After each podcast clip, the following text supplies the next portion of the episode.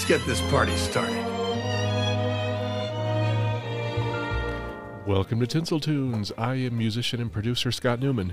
I am musicologist Jay LaChapelle. Hey, Jay, how's it going? It's May already. It is, and we are in the, for those of us around the world, this is the traditional kickoff to summer this weekend here in the U.S., Memorial Day weekend, and...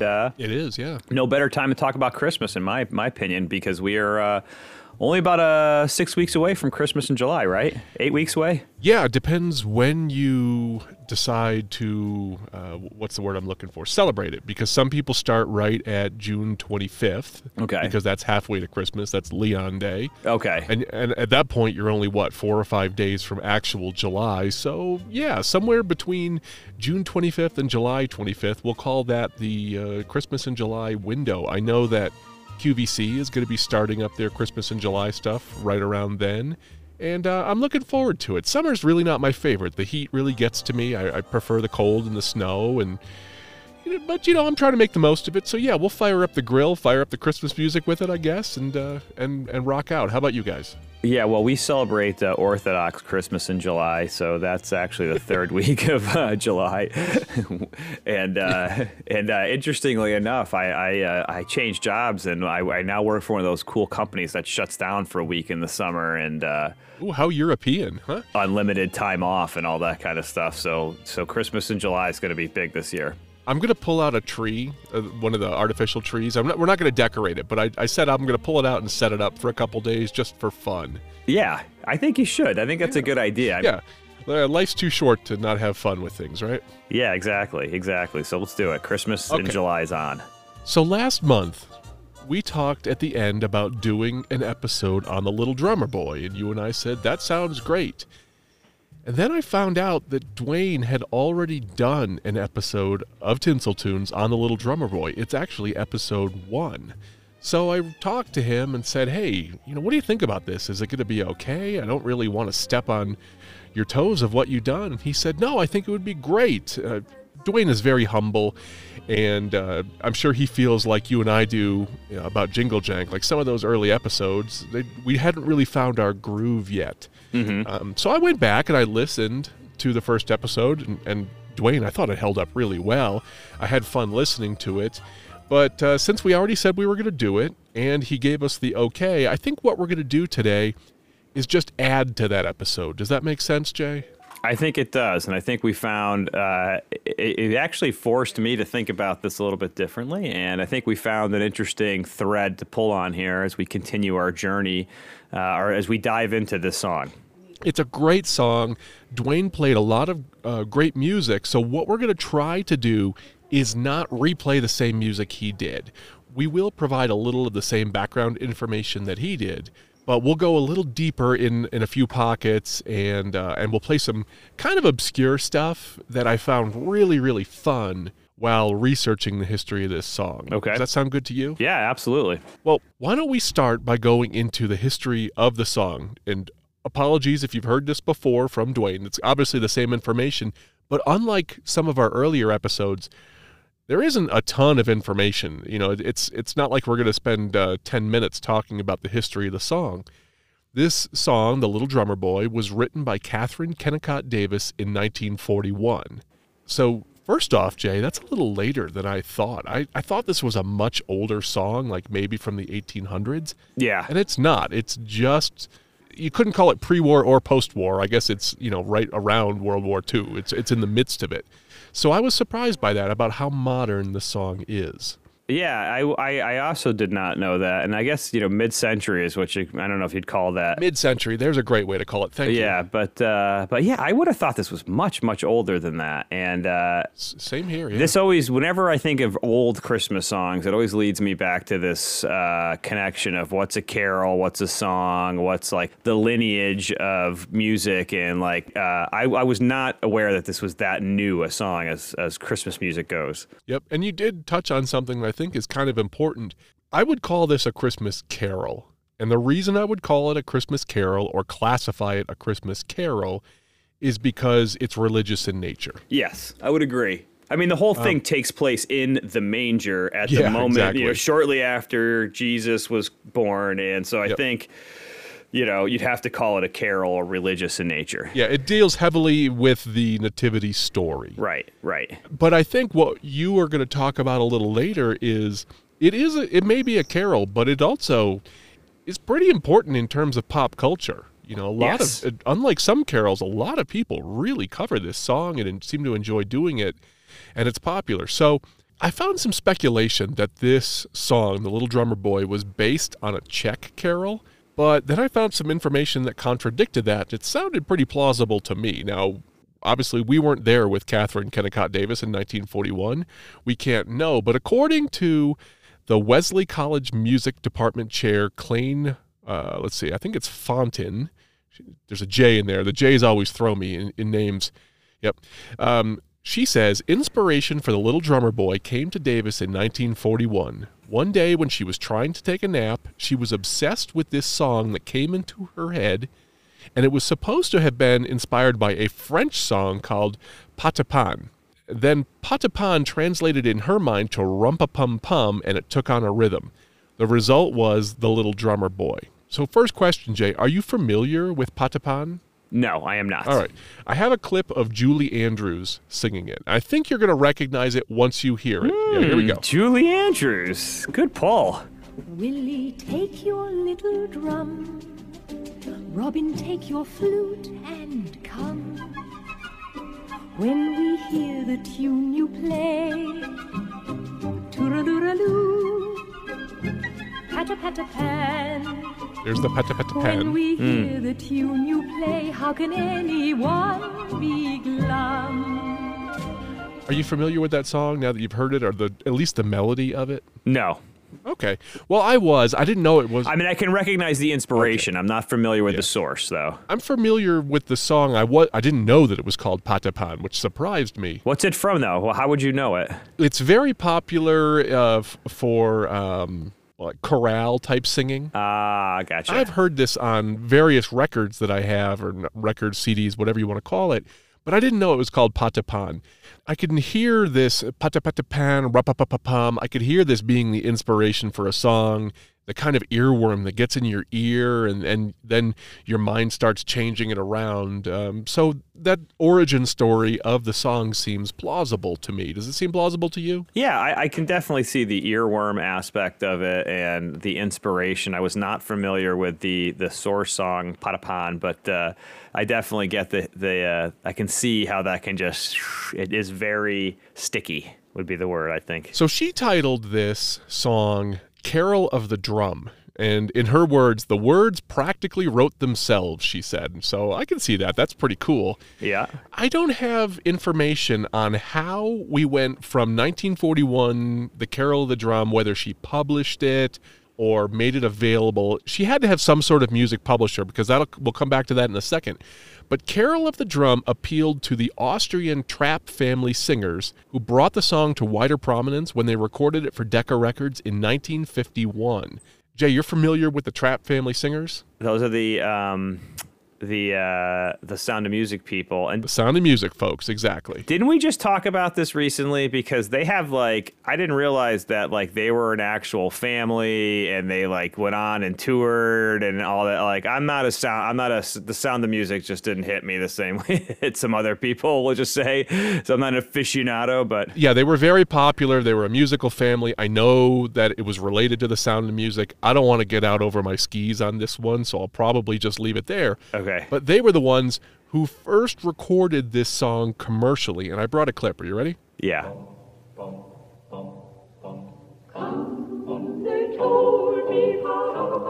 And the tempo on this is a little faster than we're used to. Yeah.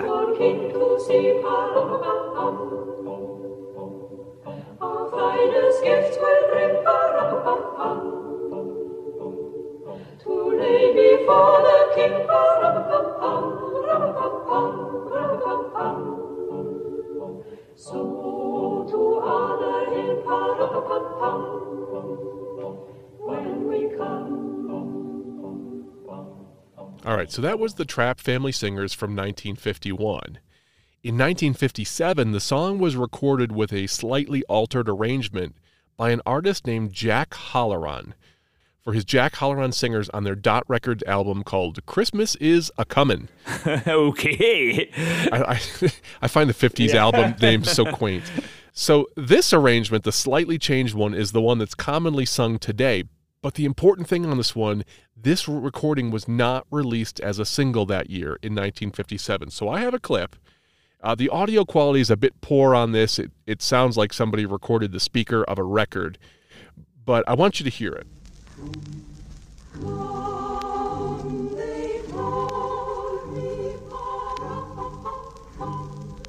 Way, way down from our last. Yeah. Very, very slow.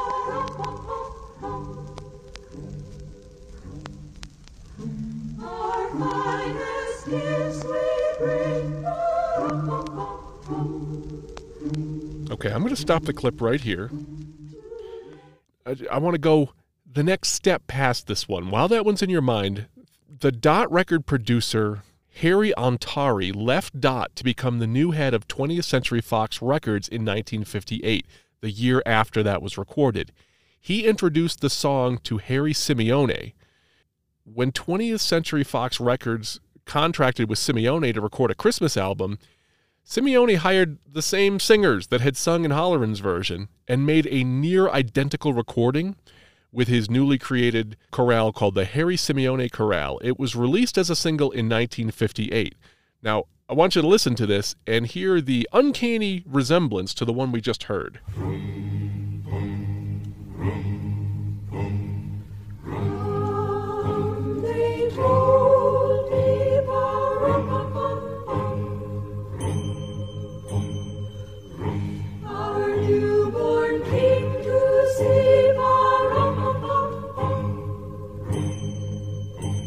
Those little cymbals are one difference in this version.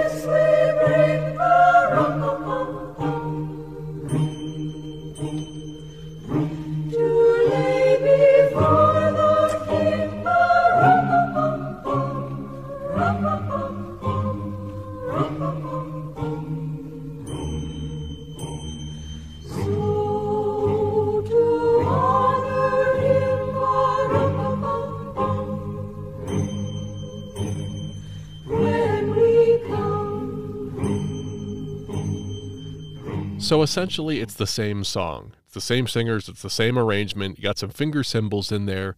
In fact, the notes say the only difference between Simeone's and Halloran's versions was that Simeone's contained finger cymbals and the song's title had been changed to The Little Drummer Boy. So we have now arrived at what I would call the definitive version of The Little Drummer Boy. And I say definitive, I guess that's a little bit of a loaded word, but it's the original. It's the OG. On this one. That's the one that I'm familiar with. If I hear that one, it instantly takes me back to childhood. One more note, Halloran never received a joint writing credit for the song, and his family vehemently disagrees with that. And I could see that.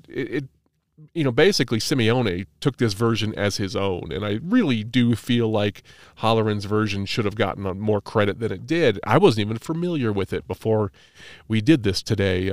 Are you familiar with that version, the Harry Simeone version? Does it sound familiar to you? Yeah, it sounds familiar, and the name Simeone is familiar. You know, putting it together now, but definitely sounds familiar. Yeah, and I recognize it as what I would call the original, and it is the original. I've also heard Simeone, Simeone, Simone. I think it's an Italian name, so I'm pretty sure it's Simeone, but we're not going to talk much more about him anyway, but I might have it wrong there, and if it's offending the ears of people, I apologize. So about that version, the album and the song were an enormous success, and that single scored in the top 40 of the U.S. music charts from 1958 to 1962. That is a long time. Yeah.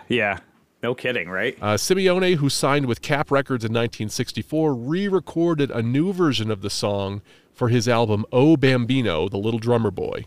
That version was recorded in stereo. It had an even slower tempo, which I'm having a hard time imagining, and the cymbals were slightly different. Simeone recorded the song a third and final time in 1981 for an album, again titled The Little Drummer Boy, on the budget Holiday Records label. So I guess that was the sunset of his career. I'm not the quite... swan song for Simeone. Very, very interesting. First of all, that a song could chart for 4 years like that. That's unheard of today, but that was a completely different time. I did see this note when I was researching Katherine Davis, who wrote the song. She wasn't familiar that Simeone had recorded a version of this. And I guess she got a phone call one day, and they said, hey, your song is on the radio. And she said, what? Huh. And at the time, you know, there was no on-demand, so you had to just tune it in and hope to listen. But I guess the song was in very, very heavy rotation. So within 5 minutes of tuning in a station, she heard it. Yeah. According to her, it was very exciting. I don't know. Maybe the first thing that popped in her mind wasn't, you know, some sort of legal action against this. But her music publisher did fight to get her name listed as a writing credit on the song. And I guess she was satisfied with that. I'm not quite sure. But what a different time, huh? Yeah, and just what a different time indeed, and how quaint and nostalgic it is to think about the concept of songs being in heavy rotation. Yeah, no kidding. So there's one more version that I want to talk about before we get into start playing some covers and stuff, because I found this really fascinating. Are you familiar with the Bing Crosby and David Bowie version of this song? I am very familiar with it, yes. Yeah, I would say most people of a certain age are familiar with it. Let me play a clip of it, Jay, so everybody knows what we're talking about, and I want to go into the backstory of this because I found it really interesting. Come, they told me, ba-rum-pa-pum-pum, a newborn king to see, ba-rum-pa-pum-pum, our finest gifts we bring, ba-rum-pa-pum-pum, rum-pa-pum-pum, rum-pa-pum-pum. Peace on earth, can it be? Years from now, pay attention to this peace on earth part that they're doing in counterpoint. Our finest gift we bring of glory. See the day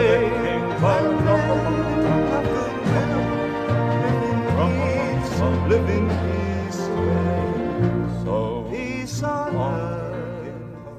All right, a very interesting version of the song, a very modern take on it. And I've got some backstory that I had no idea about. So you're familiar with the song, obviously. We've already covered that, yeah. Yes. Okay. Yes. Now, some of this is second and third-hand information, so I'm going to read it as it was presented. One of the most successful duets in Christmas music history, and surely the weirdest, might have never happened if it weren't for some last-minute musical surgery. David Bowie thought the little drummer boy was all wrong for him. So when the producers of Bing Crosby's TV special asked Bowie to sing it in 1977, he refused. And this was just hours before it was supposed to go on camera. So a team of composers and writers frantically retooled the song. They added another melody and new lyrics as a counterpoint to all the pa-rum-pa-pum-pum, and they called it Peace on Earth. Bowie liked it, and more importantly, he sang it. So... first of all, it surprises me that you're about to go on camera in a couple hours and you don't know what you're singing yet. That surprises me, but whatever. And when you find out what it is, you refuse. And it really blows my mind that a team of composers and writers were able to, in very, very short order, come up with that. I mean, it sounds like it was incredibly intentionally crafted and created. It's beautiful together. But it was a last-minute thing, and that really, really surprises me. Yeah, and two, you know, so I think most of our listeners are familiar with both Bing Crosby and especially Bing Crosby and David Bowie. Not often featured on our podcast, but definitely well known.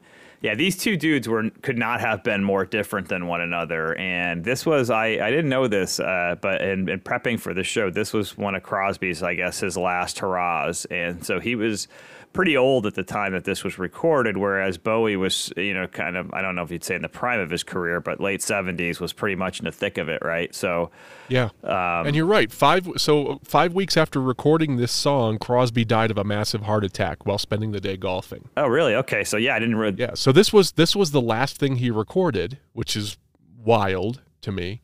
And you're right, two extremely different artists. And I thought the backstory would be something like, oh, they respected each other's work and they really wanted to work together. No, it sounds like they were just kind of plopped together by their managers or record labels or whatever, because you're right, Bowie was really popular.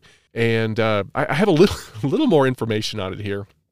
The result of this duo was an epically bizarre recording in which David Bowie, the androgynous Ziggy Stardust, joined in song with none other than Mr. White Christmas himself, Bing Crosby. The original plan had been, and this is a different article, which is why you're going to hear some of the same information we already did. The original plan had been for Bowie and Crosby to just sing A Little Drummer Boy, but David came in and said, I hate this song. Is there something else I could sing? Fraser Cohen and Grossman left the set and found a piano in the studio's basement. In 75 minutes, they wrote Peace on Earth, an original tune, and worked out an arrangement that weaved together the two songs. Bowie and Crosby nailed the performance with less than an hour of rehearsal, which is really, really cool. Yeah. A quote from David Bowie on this one, because they said, hey, are you familiar with Bing Crosby? And he said, yes. I was wondering if he was still alive. He was just not there. He was not there at all. He had the words in front of him and said, hi, Dave, nice to meet you here. And he said he looked like a little old orange sitting on a stool because he had been made up very heavily and his skin was pitted and there was nobody home at all, you know? Yeah. This is his quote. It was the most bizarre experience. I didn't know anything about him. I just knew my mother liked him. And then, as we said, Crosby died 5 weeks later. I didn't copy the quote, but there's some speculation that Bing Crosby had no idea who David Bowie was, but other people say no. And I think it was someone in his family said, no, he would have been familiar with it, you know, because his kids really liked him. Yeah. So it's hard to say, but what a strange, uncanny pairing, huh? Yeah, it really is. And in my mind story here, I cast John Wayne as Bing Crosby in this story and David Bowie as David Bowie, because I think this is a lot like what it would have been. And to me, it's very much reminds me of like this could have been the inspiration for every awkward Saturday Night Live musical duo skit that they've ever done, because it really is like it's real, but it really is like the basis for a Saturday Night Live skit, putting these two together. Did you say it because you're aware of the Saturday Night Live skit from this? Yes. Okay, so Will Ferrell and I believe it's John C. Reilly? Yes. They do a version of this, and it is absolutely hilarious, and they're almost doing it note for note. It's actually quite good. Yeah. They're better singers at it than I thought they would. Yeah. And then the end, it goes all Will Ferrell, and, you know, they kind of get up in each other's face. So definitely go check that out. If I remember, I'll try to put the link in the show notes. So why don't we take a very quick break, catch our breath, get a sip of water, and when we come back, we'll start playing some notable covers of this song. Sound good? Yeah.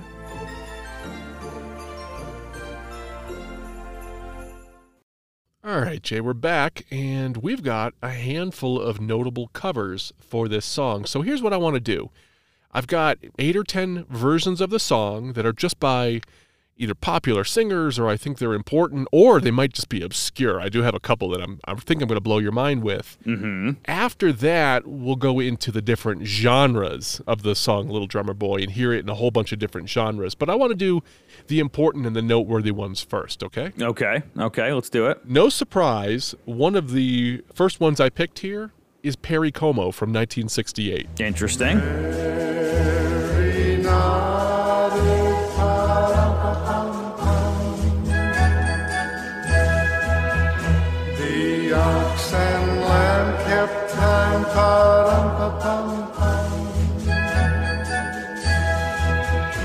I played my drum for him.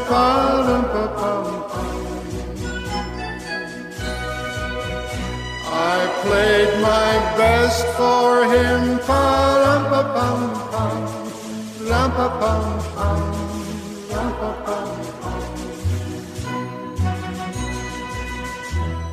Now, when I was growing up, Jay, we had a Perry Como Christmas album in the car, and I believe we wore that cassette out. Yeah, I believe it. It was definitely one of my mom's favorites. And because of that, Perry Como, special place in my childhood heart for that. And I'm very familiar with that version. I'd be shocked if you hadn't heard that a few dozen times yourself. Yeah, absolutely. And it reminded me, it sounds a little bit Burl Ives S. Did Burl Ives do a version of this too that's rattled around in my head, or am I picking that? If he did, I'm not familiar with it. Yeah. There are so many covers. Like, there's no way we could do all of them.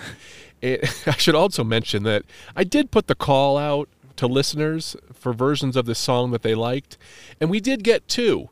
And then, I'm just going to be honest with you, I'm going to admit this to everybody, I can't freaking find them. I have no, it was so long ago now, I cannot find where they were, so. If you're out there. One of them was the David Bowie version. Okay. And then there was another one, so I sincerely apologize. I was terrible at this. We'll put the call out for our next episode at the end of this one, and we'll remind people, please email it in, because I can keep track of email. But when they're arriving via Twitter or Instagram or Facebook Messenger, I looked at all those places and couldn't find them. So anyway, you're familiar with the Perry Como version. I can almost guarantee you are not familiar with this one. This is Jimi Hendrix from 1969. Ooh.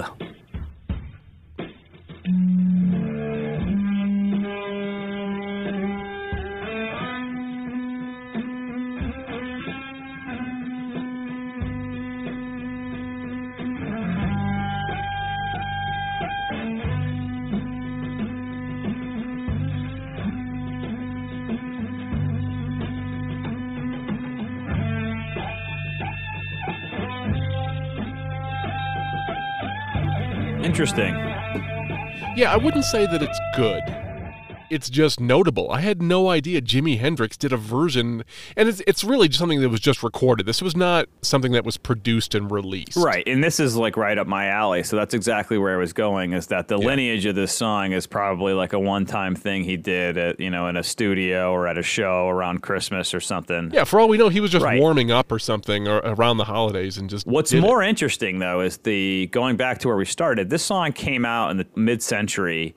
And this is now late 1960s that Jimi Hendrix is playing. You can track the course from Christmas Carol becomes, you know, popular radio song to quite possibly the most cutting edge artist of the time playing it, you know, kicking it around. So that's kind of an interesting path. That's very true. It was definitely not treated as a Christmas Carol by Jimi Hendrix. Right, but I mean, just, exactly. And the speed at which it went from being, you know, something. 30 years. Yeah, that's pretty impressive.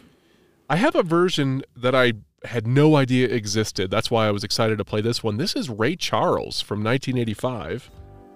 The ox and lamb kept time go. I played my drum for him. Oh, yes, I did. I played my best for him.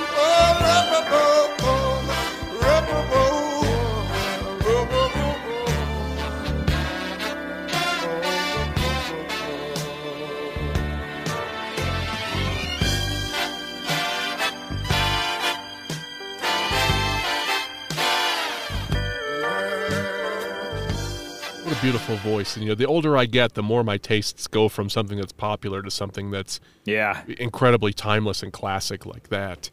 I have another version.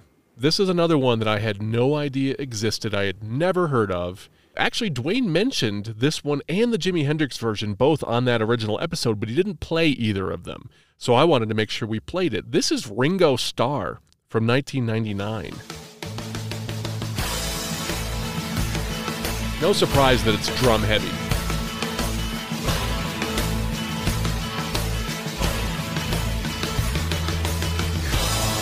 They told me about the bum-bum. I newborn came to see about the bum-bum. Our finest gifts we bring about the bum-bum. To lay before the king about the bum-bum.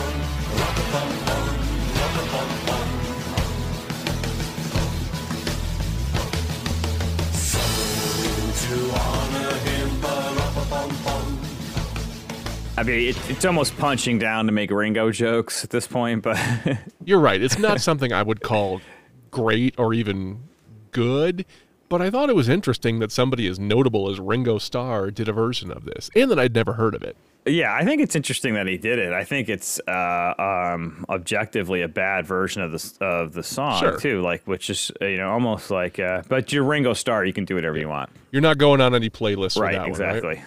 Okay, now the next one here, I don't know if you're familiar with the King's Singers. I am. Oh, okay, great.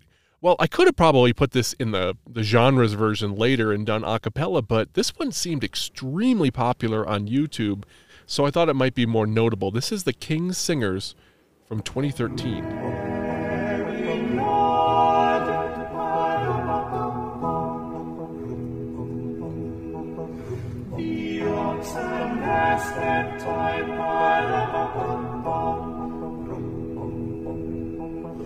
I played my drum for him, I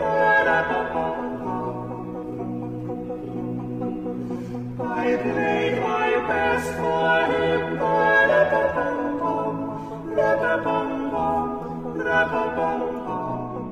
I feel like we always have to play some sort of a cappella version of something. Yeah. In these episodes, Dwayne already had pentatonics in his original version, so I didn't pick that one.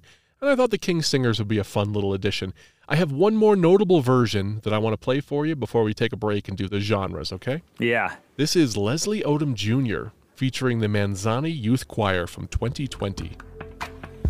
Come, they told me, pa-rum-pa-pum-pum, to see the newborn king, pa-rum-pa-pum-pum.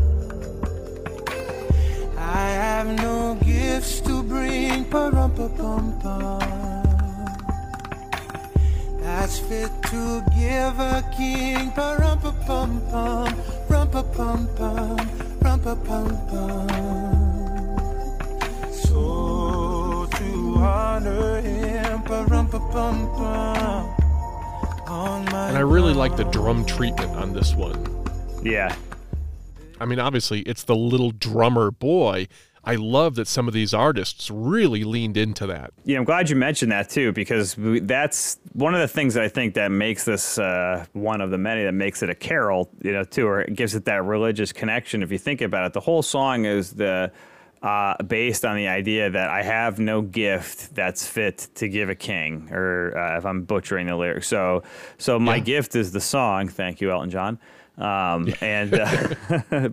that, like, that to me is an interesting dynamic that I think is that connects this, especially like the drum has got to feature prominently, and I like the island vibe this song has. That's a playlist ad for sure. Do you want to get into the hackney joke about how a drum solo was a terrible gift for a mother of a newborn infant? Yeah, I do. And I think it never gets old to me. I think drum solo. I mean, I think that is the... Yeah, exactly. Oh, I'm exhausted and I got a new baby. The kid's trying to sleep. Can you knock it off with the drums? Yeah, it seems... Hey, by the way, are you familiar with the Rankin-Bass special called The Little Drummer Boy? Yes, I am. Now, that I'm not sure about. I wasn't. And according to the Rankin-Bass special... They named the little drummer boy Aaron. What? Yeah, Aaron. Now, that sounds to me like somebody who should be wearing a tap-out shirt and slamming a Monster Energy drink and driving a Dodge Charger. But Aaron. Aaron, that's right. Aaron, yeah. All right, why don't we take one more quick break, and when we come back, we'll play all the different genres that are really fun with this song. Sound good? Yes.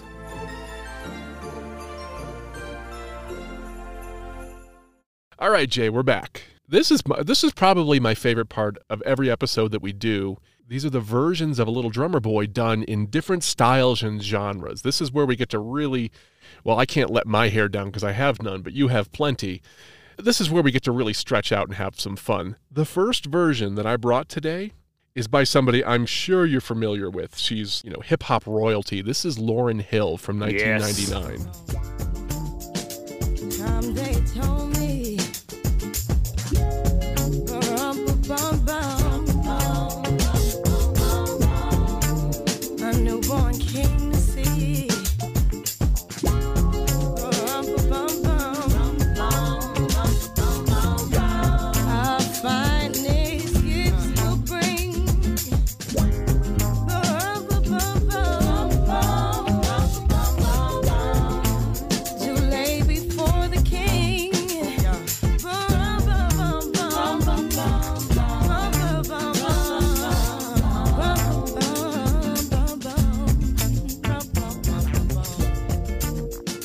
even if you're not into hip-hop, I think it's interesting to hear that and see how this song can really be molded and melded into different versions. Yeah, it's Rumpa Pum Pum is very scat, you know, like oh, that's so true, you're right. Yeah, it lends itself to that. It's just groovy, jazzy, kind of smooth, buttery. Well, if you thought that one was smooth and buttery, this one is like honey on top of buttered toast. This is a smooth jazz version by Dave Koz from 2001.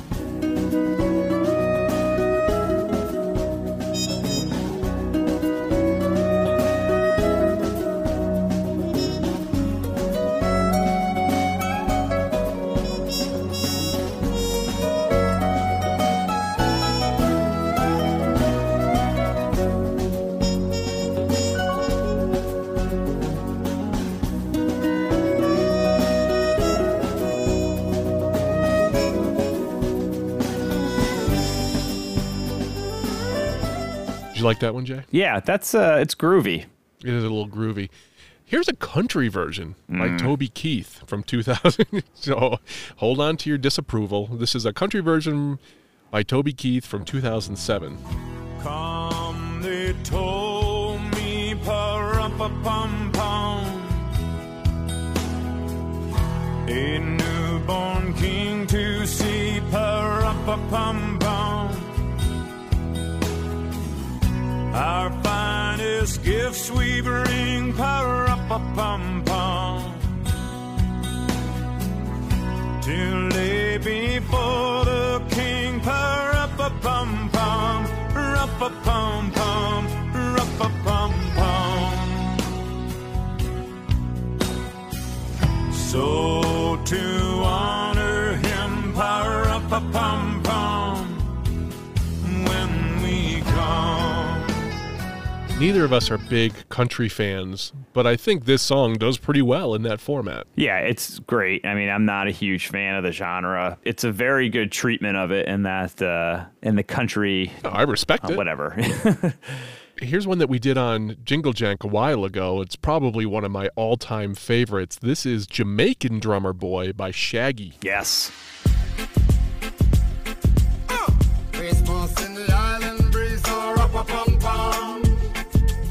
What a great version this is. Let's have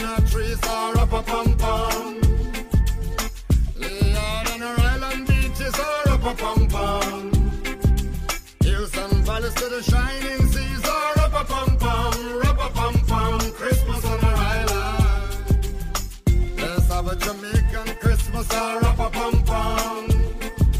when we come. I love that, Jay. I just love the beat and the groove of that one. Yeah. I have a punk version by an artist that I'd never heard of. His name is Sean Quigley. This is from 2011.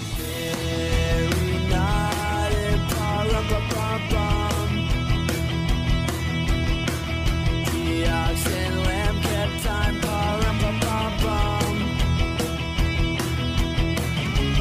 played my drum for him. I played my best for him.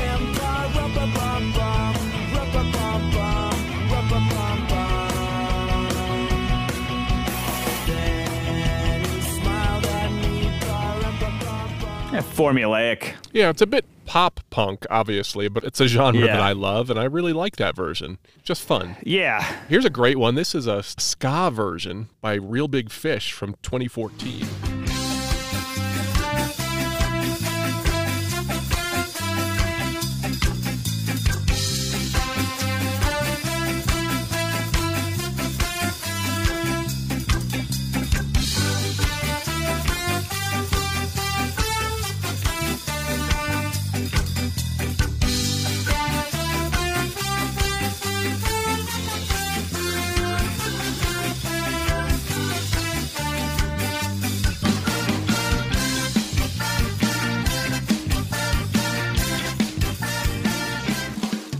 Nice. Ska was good. I brought an acoustic version by an artist named Justin Gambino from 2015. Come, they told me, ba-ba-bum-bum, our newborn king to see, ba-ba-bum-bum.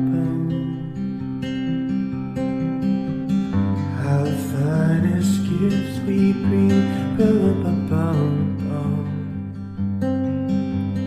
Julie before the king. So to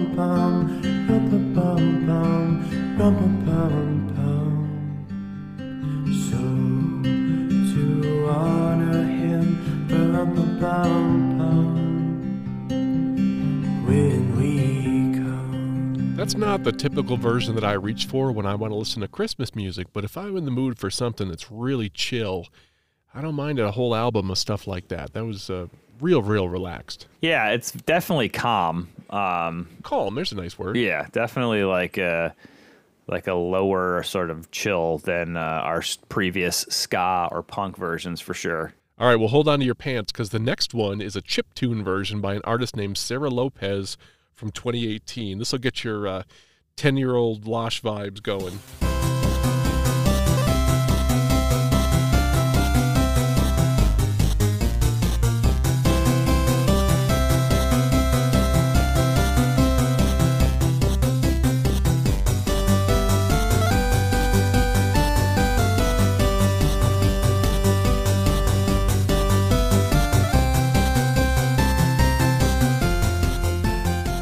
Becoming a thing that we have to include an a cappella version and a chiptune version of every song. Yeah, I'm fine with that. I think that's law. I think more chiptune the better. That's right. If you don't like it, your podcast app has a skip forward 30 seconds button. Yeah. I brought a metal version by an artist named Ben Dixon. This is from 2019, and I just wanted to bring this one because I think it showcases how well this song can be done in a dark format.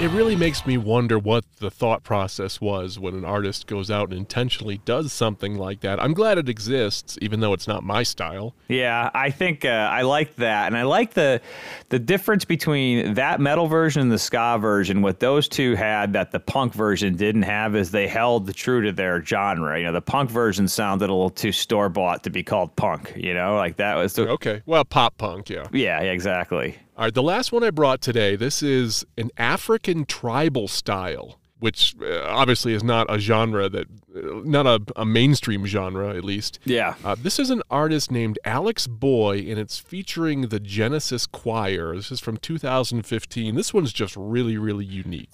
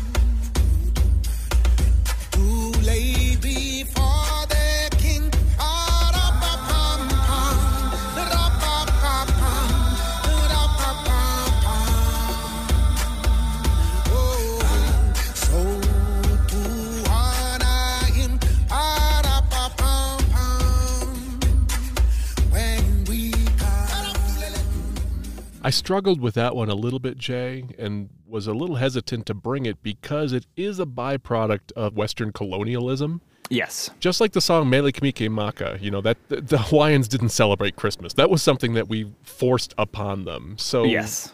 It's another discussion for another time probably, but I figured that this artist in modern times very intentionally did this song. So whether it's a byproduct of colonialism or something, this artist did it and he's proud of it, and I thought it was good. Yeah. So let's take the origin and the history of, you know, Christmas being celebrated in Africa. Let's put that to the side, and I just appreciated what they did there. And it looks like this Genesis Choir is probably something they went to Africa to do. So I would encourage people to go into the show notes, watch the YouTube video on it. It was really cool. And I should mention that all the versions of all the songs we played today are all in the show notes. So you can definitely go and just click those. You can see the YouTube videos and listen to them. Yeah, I think it's a great, great version. Another definite playlist ad in terms of something very different. And it's got a nice... It got me moving. It's got more of a, I almost want to say island vibe. I know that's not it, but it's got... I'm with you, yeah. It had the same flavors as some of that reggae version by Shaggy. Yeah, like West Indian kind of feel to it. Yeah, because it really had that very, very prominent beat, and I was moving and grooving while we were listening to it here. Yeah. Glad nobody could see me. That was our show today, Jay. That was The Little Drummer Boy. Were there any versions that really stuck out to you as ones you enjoyed hearing? I really, really enjoyed the last version that we just heard, and there was a few versions back that was also, and I forget the artist's name, but it also had a real island vibe that I liked. And I like, we didn't talk about the Bob Seger version, obviously. Ah, thank you for bringing that up. That was one that Dwayne played as one of his top five. Right. I should have put it in the notes that we should have mentioned that it exists, and you should definitely go to the first episode of Tinsel Tunes if you want to hear it.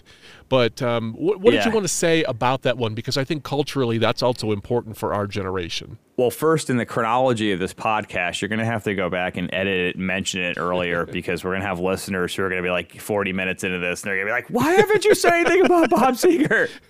Apologies. Yeah, so you just heard why we didn't cover it, but what I wanted to say was that, you know, if you think of Bing Crosby and David Bowie, Bob Seger, Jessica Simpson, there's I'm blanking on a few of the other. Pentatonics is another one. Yeah, this is a song that's like really... Carrie Underwood had a beautiful version, but I knew the episode was going to start running long anyway. Yeah, so it's like it really just, this is a torch that keeps being carried by popular artists, and I think, you know, for me, the Seger version was the one that really introduced the song to me, and I'm sure I'd heard it as a kid before that. Was it on the Very Special Christmas album? It is, yeah. Okay, so that's another reason it's so incredibly important to our generation. Right, exactly.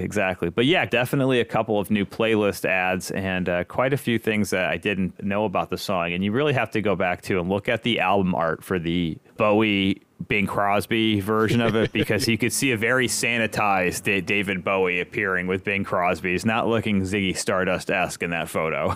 I think I might have read, too, that when they first got introduced, you know, he was wearing an earring and his hair was dyed, and Bing Crosby was like, get that earring out of here. Like, what is this? Like, two cultures that clashed. Yeah, I didn't. That's what I was not aware of that, and that's what I would have expected, is that I know that was his Ziggy Stardust phase, and I know that in my mind Bing Crosby is analogous to John Wayne, and I just picture like high-waisted pants guy eating steak and drinking coffee and exactly Grandpa Simpson exactly. So that was a lot of fun. I really enjoyed doing that. I apologize to the couple people who did write in with versions, and then I just lost them because I'm terrible at my job at doing this, but it was free, so you know, you get what you pay for, I suppose. Yeah. Next month, Jay, we're going to do an episode with the godfather of the show, Dwayne Bailey. Oh, that's awesome. Reunion. All right. Yeah, and I don't remember what we were going to do. He did reach out and suggest one. It was an album. We're going to do a whole album of something. And when Dwayne calls, man, you take that call. You know, yeah, absolutely. That's what it is. And it'll be a fun Christmas in July. And it'll be great to hear from him. I'm not sure what we're going to do after that. I know at some point I would like to do the Christmas Gift to You by Bill Spector album. Yes. So maybe we'll do that in July. But if you have ideas for what you'd like to hear on the show, definitely reach out. tinseltunespodcast@gmail.com is the best way for me to reliably get what you're talking about and not lose it like an idiot. Any closing thoughts, Jay, before we let everybody go? You know, I just want to say thank you again, everyone, to our listeners for everything that you that you've got to say and the feedback, the opportunity to do this really too. You know, if you didn't listen, we probably wouldn't do it. Yeah, keep the iTunes reviews coming, keep the feedback coming. Let us know what you guys want to hear. We really appreciate all the diehards who are hanging out with us here as we make our way through the summer months. So thank you for that, and I'm glad that we finally got to talk about this song. It's one of my favorite Christmas songs, and it being forced not to dwell on the Bob Seger version of it, you know, gave me an opportunity to look at some other versions I hadn't really spent time hearing before. So good stuff all around, dude. Thank you. One more thing. If you're in the Southern Hemisphere, and it's winter down there, right, Jay? I do have that right? As I understand, toilets go the other way. Yeah, whole thing. Yep, toilets go the other way. It snows in June, in our June, yeah. Yep. If you're down there and it's winter, write in and let us know, do you listen to more Christmas music because there's snow and, you know, that kind of stuff is mentioned in songs? I've never...